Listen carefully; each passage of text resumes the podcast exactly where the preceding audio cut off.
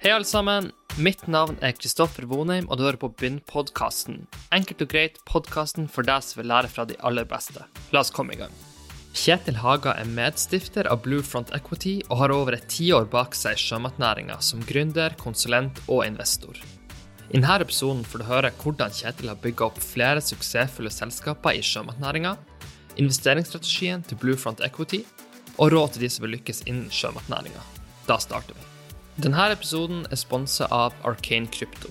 Arcane Crypto har nylig blitt børsnotert på Nasdaq i Stockholm, og det som er spennende med Arcane, er at du får tilgang til tidligfaseselskaper i kryptosektoren.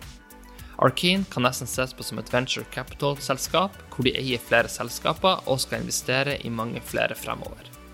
I det norske markedet har de bl.a. kryptobørsen Kaupang, Arcane Research og Kryptografen. Kryptografen er en nettavis som skriver og lager podkaster om den siste utviklinga og innovasjoner innenfor krypto. Alle uttalelser av Kristoffer Vonheim eller gjestene i denne podkasten er kun deres meninger og reflekterer derfor ikke meningene til Bynn. Informasjonen som gis i podkasten er kun ment som inspirasjon til videre utvikling, og er ikke ment til å gjøre en spesiell investering eller følge en spesiell strategi. Denne podkasten har kun som formål å være til informasjon. Bynn er ikke ansvarlig for hvordan informasjonen i podkasten benyttes eller tolkes. Ok, alle sammen, Hjertelig velkommen tilbake til en ny Bynn-episode. Veldig glad for å ha med Kjetil. Og Kjetil, tusen takk for å ta tida til å være med. Takk for invitasjonen. Hvis vi går tilbake til eh, oppvekst og litt utdannelse, hvor tidlig fikk du en interesse i sjømatnæringa, egentlig? Nei, sjømatnæringen eh, Hva skal jeg si? Det er jo en relativt eh, gammel næring, men på mange måter også en ung næring. Eller i hvert fall en næring i tidlig utviklingsfase. Så min interesse for dem eh, kom egentlig rundt sånn 2009 da jeg som ung, nyutdannet siviløkonom ble sendt ut eh, for å lage likviditetsbudsjett for en torskeoppdretter. Uh, og jeg husker, bare, jeg husker bare at jeg måtte begynne å google litt likviditetsbudsjett på ferja over for å, for å, for å, uh, for å finne ut hva jeg egentlig skulle lage. Så man hadde jo lært en del på skolen, men det er noe annet når man blir kastet ut i det i praksis. Mm. Så da ble interessen eh, vekket. Og du kan jo tenke deg likviditetsbudsjett for en torskeoppdretter. Den hadde jo en litt nedadgående kurve, mm. kan du si. Ja, hvordan gikk det med på en tid der med torskeoppdrett? Det kan vel ikke ja. Nei, det vet vel alle. Nå, nå er kollegaen min Simen har også jobbet mye med det. Han har litt, eh, litt mer kontroll på, på, antall selskaper og sånn, men det var vel en sånn eh, kanskje 50 selskaper som endte opp med å bli ett til slutt. Og så forsvant jo det òg. Men nå, nå, ser vi jo en trend til at det er kommet noen tilbake. da. Så, så det er fortsatt spennende. Man, man, gir ikke opp. Det er en veldig god fisk, torsken, med sine utfordringer, men, uh, men uh, den har også et, måte, et stort potensial. Definitivt. Og Hvordan så det ut da på utdanningssida? For du har på en måte både gjort litt i Norge og vært i USA. Hvordan strukturerte du den utdanningsbiten din? Ja, nei, det er jo liksom Hva skal jeg si. Jeg tror nok det er veldig nyttig for folk å, å ha litt arbeidserfaring før de eh, Eller ha litt arbeidserfaring og så samtidig ta litt utdannelse etterpå. Eh, og for min del handlet det veldig mye om eh, det veldig mye om faktisk akkurat det. Å kunne, kunne, ha arbeidserfaring, for så å fylle på med en ny mastergrad. Da. Og da er det jo engang sånn at det amerikanske utdanningssystemet har sine svakheter, men også sine styrker.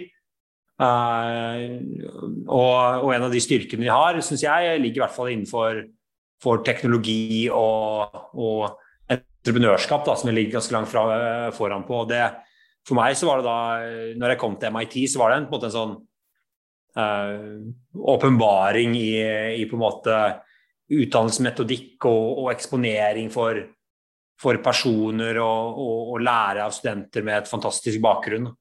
Så, så, for min del så var det utrolig givende og ga meg veldig sånn Jeg vet ikke, jeg ble litt sånn, litt sånn amerikanisert på, på, godt og vondt, men jeg tror liksom at det jeg tok med meg som det viktigste, var litt dette evnen til å ta beslutninger og, evnen til å ta litt upopulære beslutninger og, og ta de beslutningene Eh, med bakgrunn i det forretningsmessige. Eh, og tenke på, en måte på bedriften først. Og, og, og, det kan høres litt kynisk ut, men, eh, men, på mange måter så er det viktig å ha det med seg. For jeg er litt opptatt av at litt opptatt av at det er bedriften som vi skal få til å vokse, og derfor trenger vi riktige personer. og Derfor må man ofte si opp personer og, og ansette personer og flytte på personer. Selv om det kan påvirke de personene personlig, selvfølgelig. Men det er en sånn balanse i Jeg tror liksom næringslivet er en sånn balanse i, i, i, å bygge opp personer i folk mulighet, samtidig som å flytte personer dit de passer best. Mm. Nettopp. Så, så, egentlig kanskje en, en fin balansegang med å ha litt den der amer amerikaniserte, alltid mulig-tankegangen og litt kynisme, men kanskje blanda med den norske metodikken, så er det kanskje en bra miks? Ja, ja jeg, jeg, jeg, jeg, tror det. For de er, veldig, de er litt mer kyniske eh, på, på, godt og vondt. Og, og, de har litt den som du er inne på, litt den der alt, man kan få til alt. Uh, og, og, er ikke redd og er mye mer selgende. Uh, og det, jeg syns det, det er smart og klarte å, å, å, absorbere de beste elementene fra den kulturen òg, og, og, så blande litt med sin egen, sin egen, bakgrunn og sin egen kultur for å kunne få fram det beste i en selv. Ja, og Det var litt ønsket mitt. egentlig. Mm. Men, men forstår jeg riktig, på en tida hvor du da fyller på med videreutdanning, så jobber du vel også som konsulent med sjømatnæringa samtidig, eller hvordan var den? Eh, nei, da måtte jeg ta fri. Så det var eh, Ja, det, det gikk ikke an å kombinere det. Så, så da hadde jeg et, eh, hadde jeg et friår. Mm. Nettopp. Hvis vi da ser på kanskje det første liksom, gründeropplevelsen din med FSV Group, kan du fortelle litt om, om, om ideen bak det, og hvorfor du valgte å, å, starte det selskapet? Ja, det er sånn at jeg ble jo, det, det, er å hva skal jeg si, det, er mange måter å kunne lære i næringslivet på. og Du har på en måte den trygge veien å gå på en måte steg for steg og på en måte ta et år og ha et trygt system rundt deg og mye folk. og og liksom bli, bli, gradvis eksponert for utfordringer etter hvert som man, man lærer mer. da. Mens min, min, vei var jo bare å bli kastet rett ut i det. Uh, og jeg ser jo at det har jo en rekke positive sider, det òg. Uh, eh, så jeg syns at um, jeg har jo lært utrolig mye uh, med å bare bli kastet ut i det. For jeg ble jo gründer egentlig allerede rett ut av studiene når jeg var med på å etablere et konsulentselskap. Um, og etter å ha jobbet som konsulent noen år og bygde det konsulentselskapet opp eh, til å bli en ganske bra butikk, så, så fikk jeg jo litt den derre I USA kaller de det for sånn entrepreneurial bug. At du blir litt sånn, du blir sånn rastløs og lurer liksom på hva, hva er det neste, da. Eh, og da etablerte jeg sammen med en annen et, et rederi som heter FSV Group. Og det var jo har jo blitt et av de største servicebåtrederiene til oppdrettsnæringen i dag, og, og, er et veldig veldrevet og godt selskap. Uh, og historien bak det var jo egentlig uh, Historien bak det var jo at vi, vi fikk forespørsler, eller vi, vi, hadde kontakter i bransjen som, som, uh, som ga oss tips om at det var Man brukte veldig mye brønnbåter til operasjoner som ikke krevde brønnen på båten. Altså, altså En brønnbåt er en båt som frakter fisk. Uh, men brønnbåten ble brukt til andre operasjoner som ikke hadde noe med å frakte fisk å gjøre. Altså rett og slett krankapasitet, løftekapasitet, dekksareal osv. Så, videre. så uh, og det blir jo ganske kostbart, da, å bruke en båt til 400-500 millioner for å bare bruke krana. Så, så, så da utviklet vi et fartøy som hadde tilsvarende krankapasitet, men som kostet liksom 40-50 millioner kroner. Uh, og, det var bakgrunnen for etableringen av det rederiet som skulle da bistå næringen i industrialiseringen, fordi sjømatnæringen opplevde da en, en trend om at det ble flere og flere større mærer, større operasjoner, tyngre løft, strengere sikkerhetsregime, uh, sertifiseringer osv som, som, er en sånn naturlig del av en industri sin utvikling, og er kanskje en naturlig del av den utviklingen som sjømatnæringen befinner seg i akkurat nå. Så Det var i 2010, og det var utrolig vanskelig å kapitalisere opp det rederiet. skal jeg si. Det er ikke vanskelig å skaffe penger til, eh, til nye prosjekter. Og, og, jeg endte opp i en situasjon der, eh, der jeg blei selvfølgelig litt vannet ut i forhold til det jeg skulle ønske. Eh, betydelig vannet ut. Uh, men og fikk på plass kapitalen med, med hjelp av nettverk og, og selvfølgelig familien til ekskjæresten, som ofte også kan, kan, være bra å ha med seg. Mm. Men, men, fortell litt om der, altså kapitalstrukturen. fordi at sant, Mange som vi har hatt med her, bygger jo kanskje software-selskaper hvor du kan bare sette deg ned og kode med en gang og, og bygge opp ting. Men klart i sjømatnæringa så er det jo ganske sånn kapitalintensivt. Så klart skal du stable noe på beina, så krever det ofte ganske store mengder kapital for å komme i gang. Jeg er helt enig, og, og det, dette var veldig krevende her også. fordi å være gründer i kapitalkrevende industri er, er vanskelig.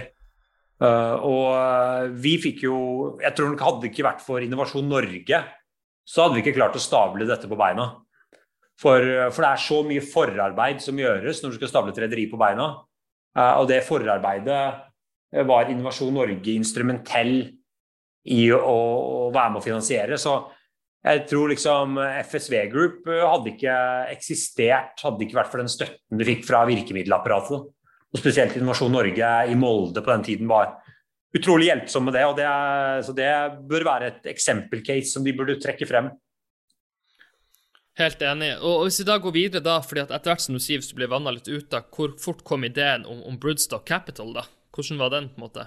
Nei, det var jo litt eh, Det som er historien der, er jo det at uh, når jeg begynte å bli vannet litt ut, så fikk jeg liksom spørsmålet sånn uh, Det var jo da etter det jeg dro til USA, for da ble jeg litt sånn Ok, da ble jeg vannet litt ut. Uh, jobbet ikke så mye med det lenger. Og, og, valgte da å selge aksjene mine og flytte til USA.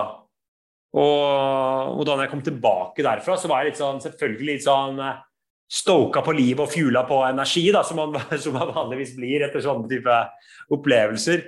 Så jeg kommer tilbake og var sånn der Søren, nå må, jeg bare, nå må jeg bare ta tak i eget liv og nå må jeg bare ta tak i egen karriere. nå må jeg bare, Du er din egen lykkes smed.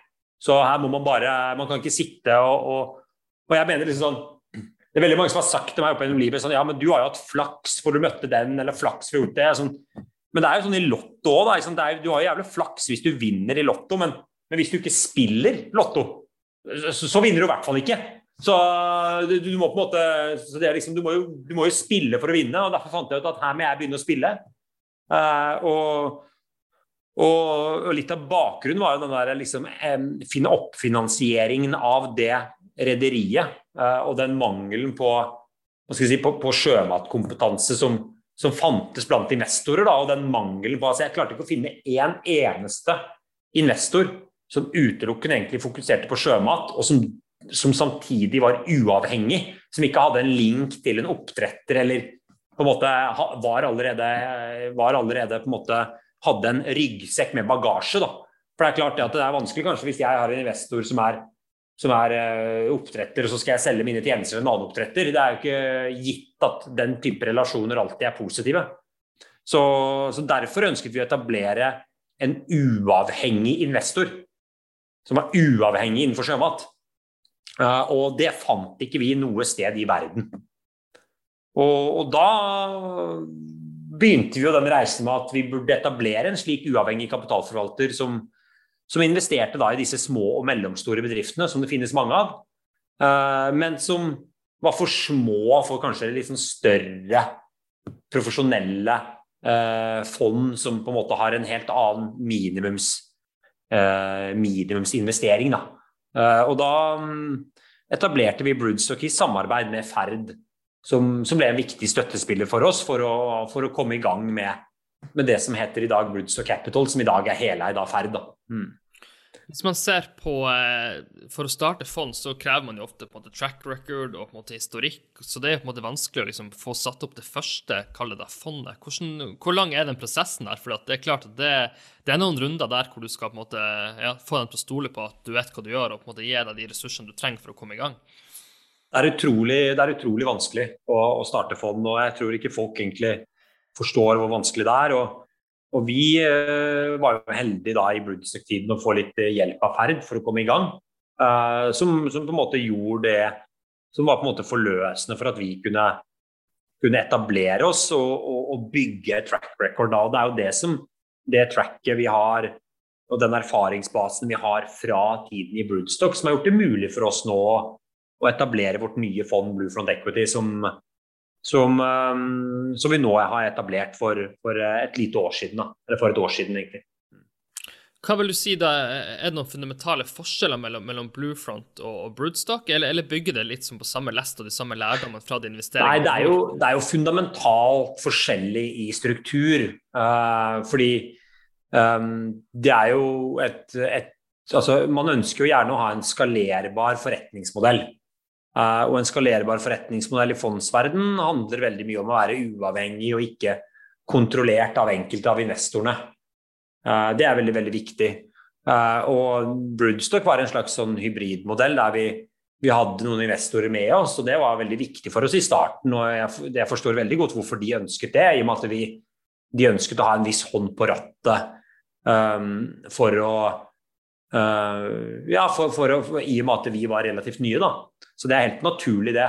Men det er også på en måte en, en ting som gjør det kanskje vanskeligere å skalere i ettertid. Uh, og, og, jeg tror nok at uh, vi ville ikke vært foruten den erfaringen vi har i Broodstock og den modellen og den reisen vi har gjort. Men, men det er jo dette som er liksom det fundamentale i å starte et fond. At du må tracke ditt eller erfaringen din må komme fra et sted.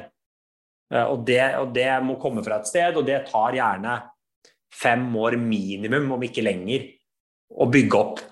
Så finnes det mange metoder å bygge opp det. Vi bygde det opp i, i samarbeid med Ferd og er veldig takknemlig for det. Uh, for det har gjort det mulig at vi nå får starte. Uh, så strukturmessig så er det en, en vesentlig forskjell. Uh, nå er det en helt tradisjonell fondsmodell der forvalter eier forvaltningsselskapet og, og opptrer helt uavhengig fra måte, omgivelsene og kan da hele tiden ta avgjørelser som er til det beste for investorene. Um, mandatmessig, fokusmessig på hva vi skal investere i og osv., så er det nokså likt. Men vi har jo raffinert mandatet vårt, spisset mandatet vårt, utviklet mandatet, uh, investeringsfilosofien, fokusområdene, med bakgrunn i den erfaringen som vi, uh, den erfaringen som vi har med oss. Da. Og det er jo dette her igjen som er veldig tydelig at du liksom Jeg forstår veldig godt hvorfor investorer legger vekt på track record og erfaring. For jeg, jeg merker jo det nå liksom, hvor mye måte, tryggere vi er, hvor mye vi, mer vi er liksom, stoler på, på, vår egen beslutning, på mandatet, hva vi er ute etter. Så, så det, er en, det, er, det, er et veldig viktig parameter uh, å, å, ta med seg at uh, det, er, det, er, ganske riktig av investorene å stille strenge krav til track når de, når de skal vurdere å investere i et fond. Men, men, for de som hører på som kanskje ikke kan så mye om sjømatnæringen, kan, kan, vi se litt på det, det investeringsuniverset dere har valgt? For det at kanskje mange forbinder sjømat med laksepriser og volum hit og dit, og måte de prismessige tingene som kan være veldig volatilt. Men her er det jo måte snakk om å posisjonere seg mer på, på leverandørsida, som på en måte kan være et litt tryggere sted å være. Hvordan vil du bryte ned det investeringsuniverset? Altså, litt, av, litt, av, bakgrunnen her, da, vi kaller jo på en måte, altså den, den, den globale interessen for sjømat det bunner jo på en måte ut i noe vi kaller kanskje en proteinanalyse. Også, som veldig mange har gjort. Og proteinanalysen er egentlig nokså enkel. Eh, det, liksom, det, handler om en eh, økende befolkning. Middelklassen øker mer enn befolkningen for øvrig. Middelklassen bruker mer penger i økende grad på helse, bærekraft og det å spise sunt. Innenfor sunne proteiner så er jo sjømat viktig. Og laks er jo da den mest industrialiserte arten. Eh, akvakultur, oppdrettsarten.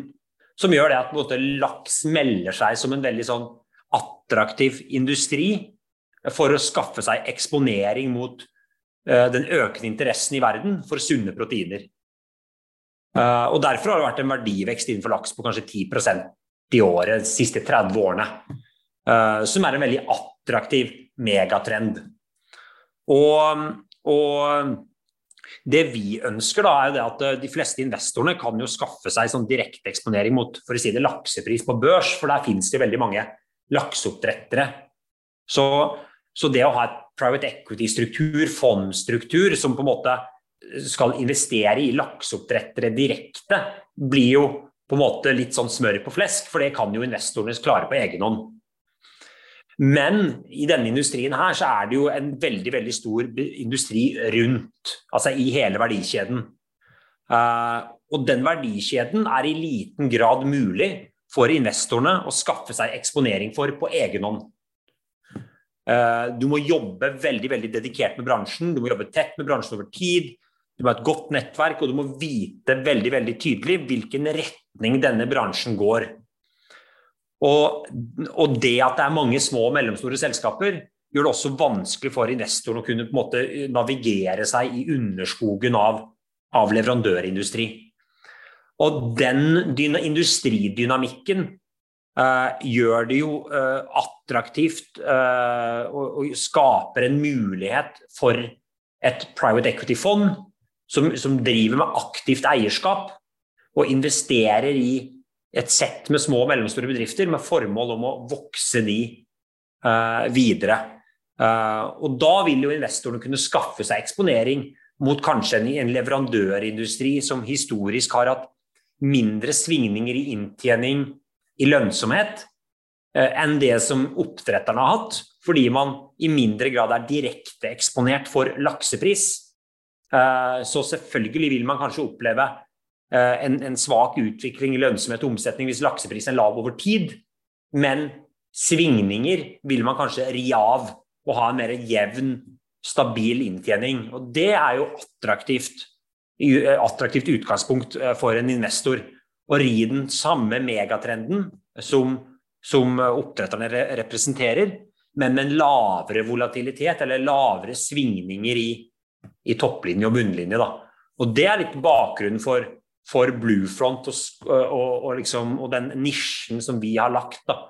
Um, det er en tung analyse som ligger bak hvorfor vi endte opp akkurat der vi, vi er. da. Kan du fortelle litt om, eh, hvis vi ser på styrkeforholdet mellom på måte tilgjengelig kapital og så tilgjengelige caser? fordi at det er klart, eh, det er hvor mange attraktive selskaper finner dere på en måte når dere analyserer, men så er det også en, en til ting som skal vurderes. og hvor mange av de typer selskapene er interessert i å få en, en private equity-eier. da. For kanskje mye her er familiedrevet osv. Skal du inn på en private equity-reise, så skal du på en måte vokse relativt mye da over de neste årene for å på en måte kunne på en måte selge videre. da. Ja, Nei, det, er et, det, er et, veldig relevant og godt spørsmål. fordi um, det med deal flow, som vi kaller det, er jo, er jo, mm, veldig veldig viktig. For man har jo et ønske om å eksponere kapital i solide bedrifter. Uh, og igjen, da, det som er på en måte unikt med, uh, med uh, private equity-bransjen, er jo at man gjerne søker og leter opp de selskapene man ønsker å investere i selv, mer enn at man de kommer og banker på døra og vil bli solgt. Og hvis du tenker litt på det, hvis du, hvis du, åpner en bank nå Du sitter jo i Tromsø. Hvis du åpner bank i Tromsø, så er det jo ikke de kundene som kommer inn i banken og banker på døra og vil ha lån du egentlig vil ha. Du vil jo ha de kundene som ikke trenger, som, som, er solide, gode, som ikke har tenkt på å bytte bank. Det er jo de du vil ha. Så når du åpner bank, så må du ut og jakte de riktige bankkundene. Og det er det samme med oss. At uh, i utgangspunktet så er vår jobb å jakte selskaper som, som tjener penger, er solide og gode, og som i utgangspunktet ikke har tenkt på å få med en medeier. Uh, og det er jo det som er Derfor igjen da, gjør, jo, gjør jo dette her veldig uh, gjør dette veldig uh, altså det, det, at denne bransjen passer veldig godt for en private equity-aktør. fordi hvis du er en, en, en generell investor og ønsker eksponering mot sjømat, så kanskje ikke du driver og jakter små og mellomstore bedrifter i årevis. For det er ikke en del av din jobb.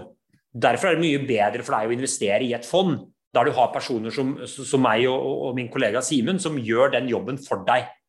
Uh, og, og, og, det vi må gjøre da for å få tilgang til denne bedriften, som på en måte Jo, jo, de tjener penger, de har ikke tenkt på å selge, de, de, de, har noe, de, har liksom ikke vært inne på de tankene i hele tatt. Så er det jo opp til oss å, å vise hva vi kan tilføre av kompetanse. Komme med strategiske ideer. Eh, komme med forslag til retninger, kanskje forslag til selskap de bør kjøpe opp. Eh, kanskje liksom komme med et, et annet tankesett eh, og kanskje tenke strategi for selskapet uten å ha noen form for finansielle begrensninger. Uh, og Det kan ofte skape en dynamikk som gjør det at vi kan få til en, en, en, workshop eller to eller tre, og der vi på en måte diskuterer mulige retninger.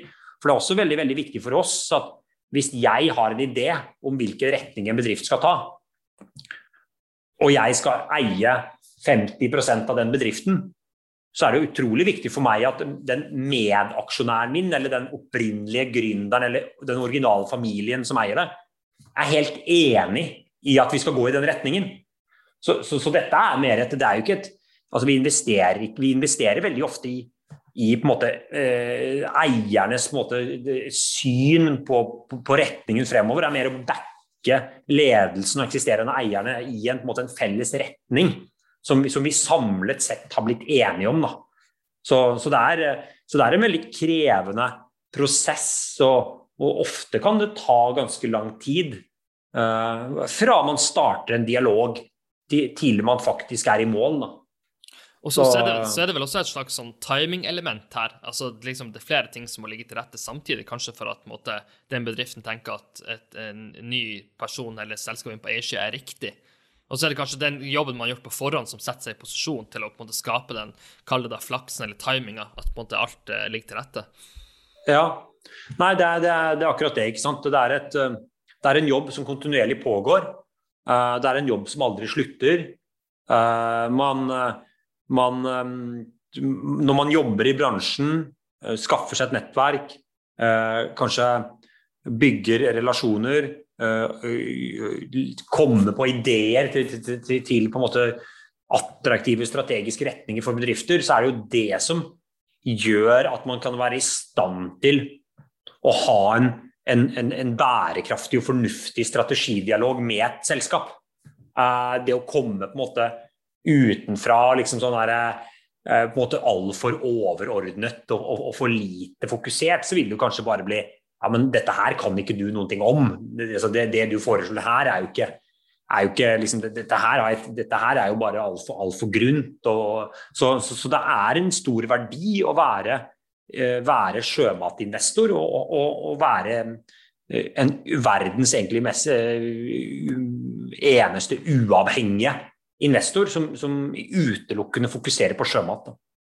Hvordan ser da, på en måte, hvis vi tar på og ser Norge kontra verden, da, er det sånn at måte, nesten alle caser utelukkende har måte, norsk opprinnelse, eller kan man også se på internasjonale aktører? Som, Nei, det er, um, og det, det, er faktisk en, en, sånn ting som jeg gjorde meg litt, en sånn, litt sånn aha-opplevelse rundt. at Du har veldig mye av produksjonen rundt laks i Norge, og selvfølgelig Chile.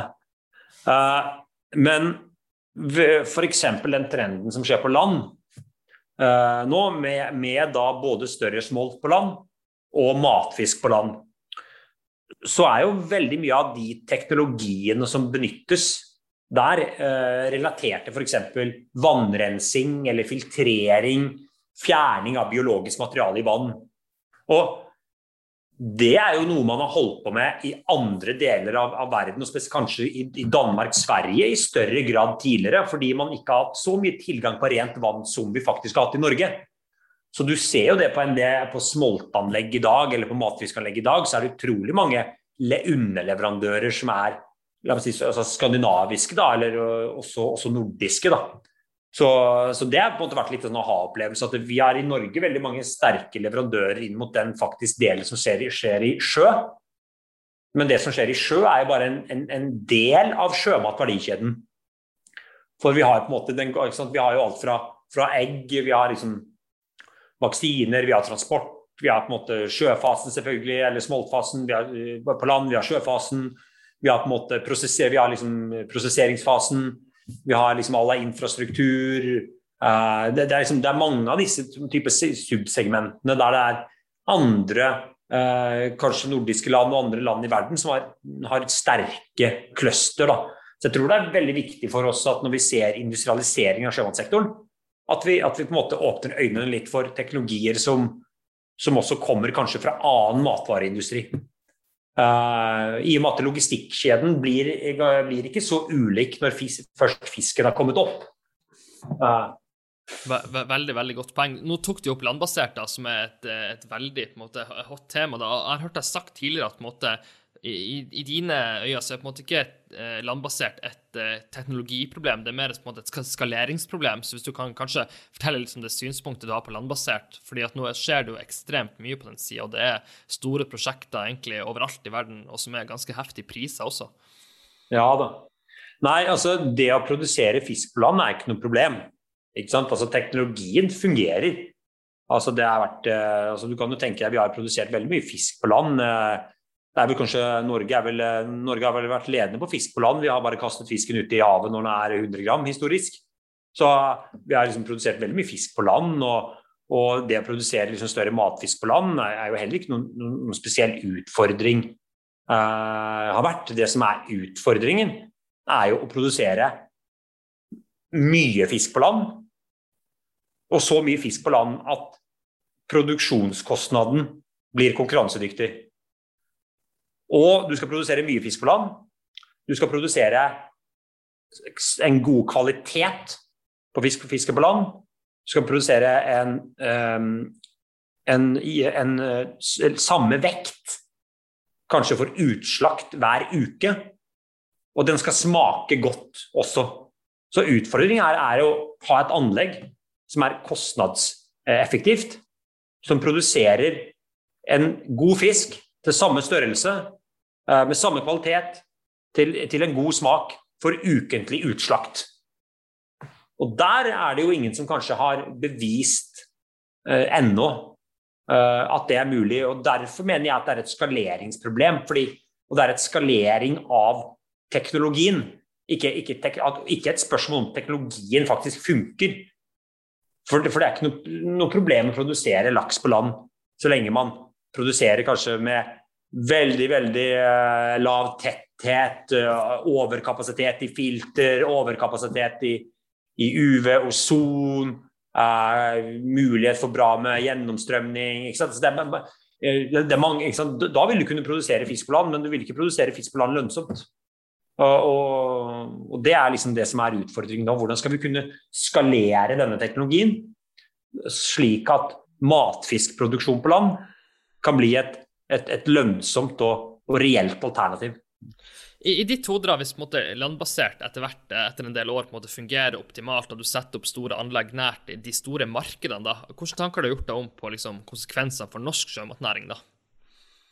Nei, jeg, eh, jeg tror at vi skal liksom se på dette mer som en mulighet. og du ser liksom når vi begynte i Nordsjøen å produsere olje, så har vi store plattformer. Mens i, i Saudi-Arabia produserer de bare med en liten landrigg.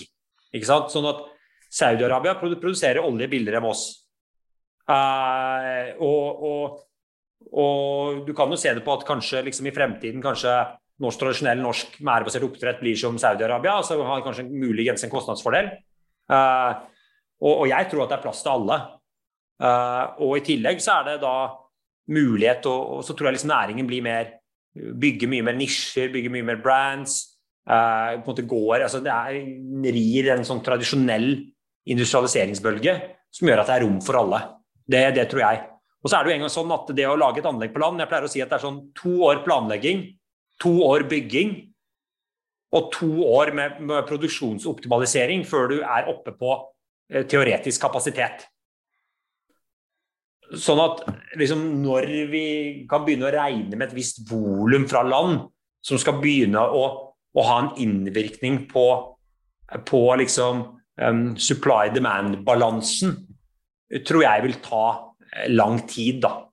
Uh, for vi ser jo det at det er fortsatt en underliggende vekst i etterspørselen etter norsk, norsk laks. Det har ikke vært så, og Analytikerne spår 2 vekst i vekst i, i, i volum eh, fremover. Og, og, da skal det en del landanlegg eh, opp og gå før vi liksom begynner å ha en tydelig innvirkning på supply demand-balansen. Så hvis man da ser på, på måte, leverandørindustrien til det her, da, eh, er det i dine øyne på en måte mest etablerte selskap som utvikler nye løsninger, eller kommer det også en sånn underskog av masse nye etablerte selskaper som kun fokuserer på den landbaserte biten?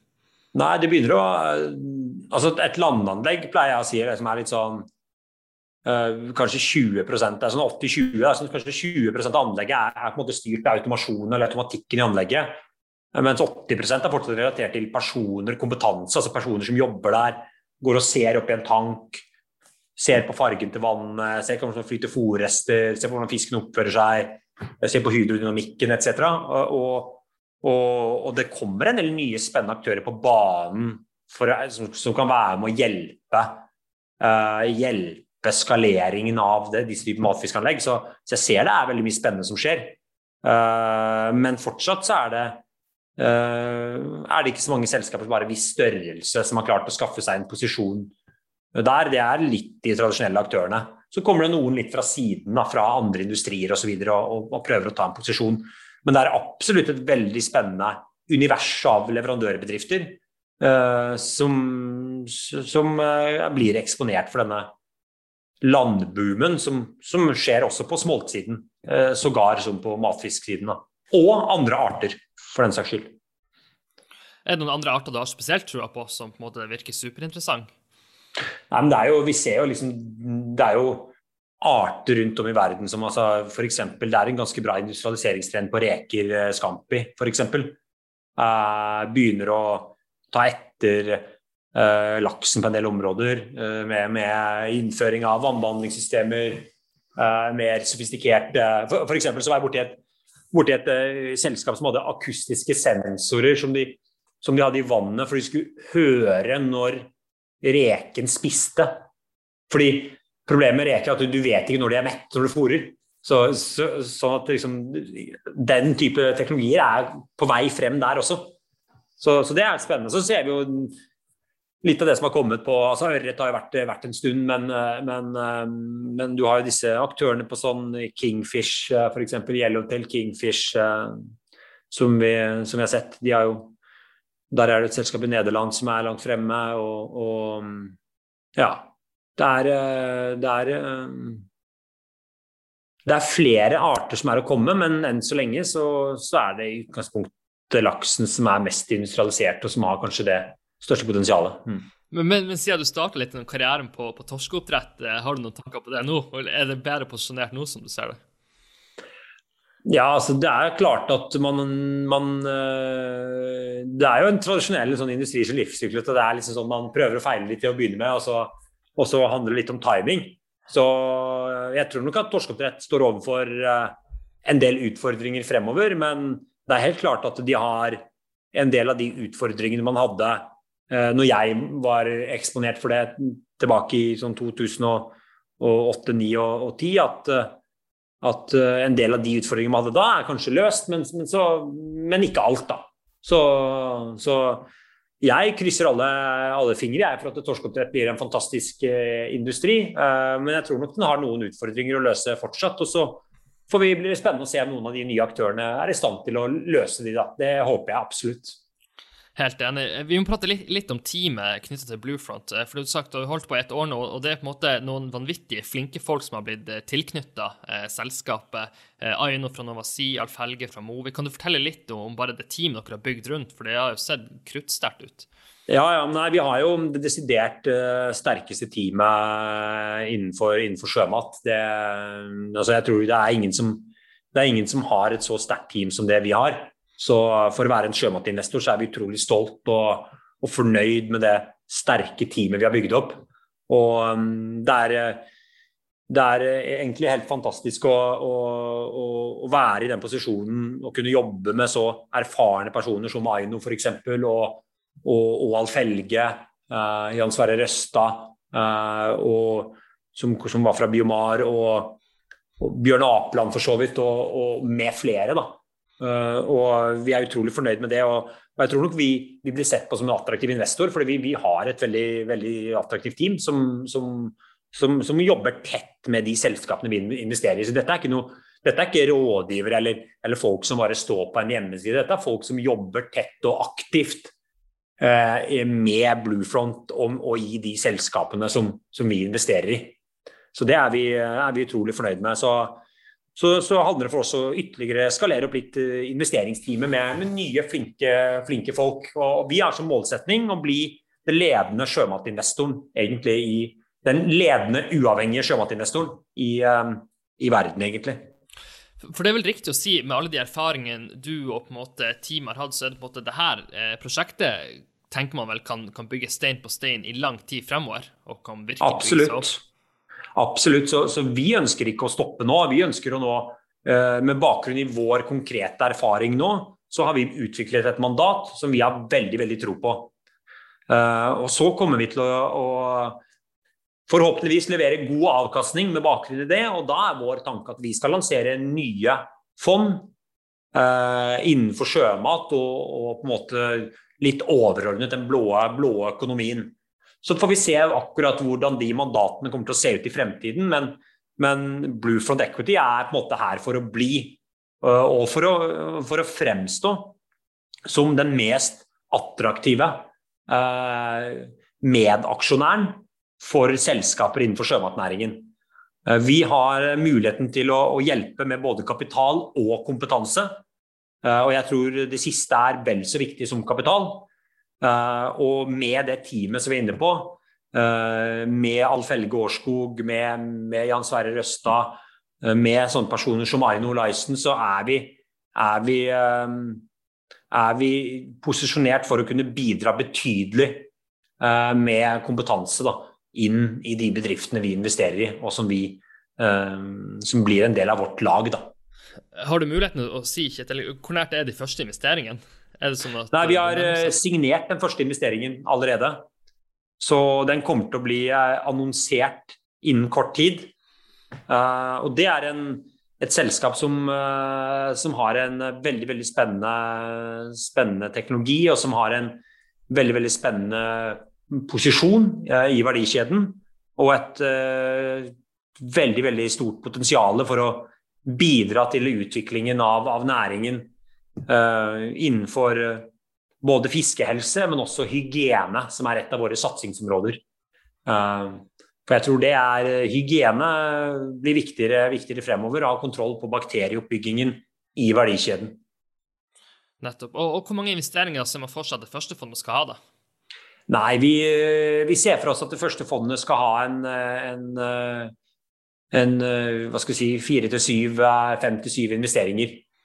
Uh, og Det er, er, nok til å skaffe investoren en diversifisering uh, og en, på en, måte en portefølje, som er litt av det som er formålet selvfølgelig med et fond, å tilby en form for diversifisering. Uh, så det, og det er vi on track til å kunne levere i henhold til, til de tidsfristene vi har satt oss. da. Kult. Eh, hvis vi, hvis vi, nærmer oss liksom å runde litt av, da. Det er jo mange som hører på denne podkasten som har lyst til å, bygge en spennende karriere sjøl. Altså, det er ingen tvil om at eh, det virker som at du har vært ekstremt flink på å agere på de mulighetene som kommer til enhver tid, og, og være på jakt etter de. Og så på en måte når timinga er der, så har du gått for det. Hvordan, hvordan liksom overordna råd har du til de som har lyst til å bygge en like spennende karriere innenfor sjømatnæringa? Hva man burde tenke på? Nei, jeg, jeg er jo litt sånn opptatt av at uh, for min del så er det veldig mye sant, igjen tilbake til våre referanser til til litt ja, flaks. Da, ikke sant? Altså, det handler om å gå ut og snakke med folk. Og, og, og snakke med folk og, og, lære av andre. Og samtidig være bare positiv, veldig, veldig positiv. Jeg tror nok det er, det, er, rart med det, men det er faktisk et konkurransefortrinn å være hyggelig og positiv med alle. Så jeg prøver å hjelpe alle de som, som kommer min vei, jeg, uten at, og tenker at, tenker at selv om ikke jeg har noe igjen for det, så, så ønsker jeg å hjelpe og bidra til at andre får nå sine mål. Og, og Det er kanskje litt av det amerikanske, den der pay it forward-kulturen. At man, man, er med på å hjelpe folk uten at man liksom umiddelbart ser en sånn, en sånn transaksjon eller vinning, personlig vinning. Så, så jeg, tror, jeg, tror, det er liksom det viktigste er at hvis man ønsker å bygge en, bygge en, um, en karriere Man vet ikke helt kanskje hva eller hvor. Bare begynn å snakke med folk, ta kontakt med folk. Ring til relevante folk, eh, begynn å, begynn å, snakke, hvordan kan det være? Så vil på en måte veien raffineres litt over tid. Da. Uh, og, og, ikke tenk alltid at, uh, at, alt må ha en sånn uh, ha, ha, liksom tegnet til å være en transaksjon. Da. Tenk litt mer sånn ja, ja, men jeg kan jo hjelpe her og bidra. Og, og, så, så, jeg er liksom veldig, veldig på det.